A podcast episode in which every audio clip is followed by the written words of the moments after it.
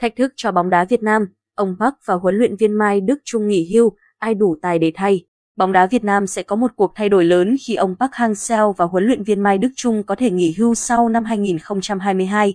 Sau trận Việt Nam thắng Trung Quốc ba một, huấn luyện viên Park Hang-seo nói, hợp đồng của tôi còn thời hạn tới tháng một năm hai nghìn không trăm hai mươi ba.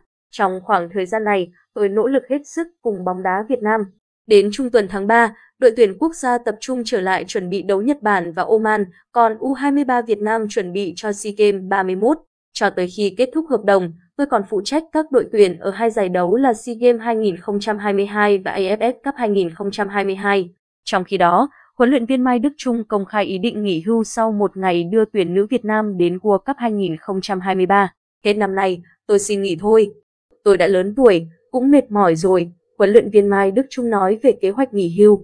Với ông Park, một điều chắc chắn là không còn dẫn dắt U hai mươi ba Việt Nam sau SEA Games ba mươi mốt, chỉ còn nhiệm vụ duy nhất là tập trung cho tuyển Việt Nam. Tương lai ông Park có tiếp tục gắn bó với bóng đá Việt Nam hay không, đây là dấu hỏi lớn. Khả năng khá cao là nhà cầm quân người Hàn Quốc dễ nghỉ hưu bởi ông đã sáu mươi lăm tuổi. Trường hợp của huấn luyện viên Mai Đức Chung, theo South Star tìm hiểu thì hợp đồng còn đến hết năm hai nghìn không trăm hai mươi hai. Ông Chung gái muốn nghỉ hưu vì tuổi đã cao, bảy mươi mốt tuổi. Nhà cầm quân nổi tiếng này sẽ còn dẫn dắt tuyển nữ dự SEA Games ba mươi mốt, sau đó mới bàn chuyện tương lai cùng vê ép ép.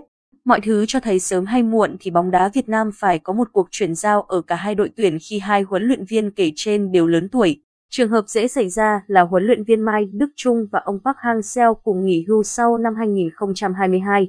Đó là thách thức lớn cho vê ép ép trong việc tìm người thay thế. Ông Park và ông Chung gái không chỉ tài năng mà hào quang lớn, có thể khẳng định là hai nhà cầm quân thành công nhất lịch sử bóng đá Việt Nam ở hiện tại. Đây là áp lực rất lớn cho những người kế nhiệm và ảnh hưởng trực tiếp đến lộ trình tương lai của hai đội tuyển.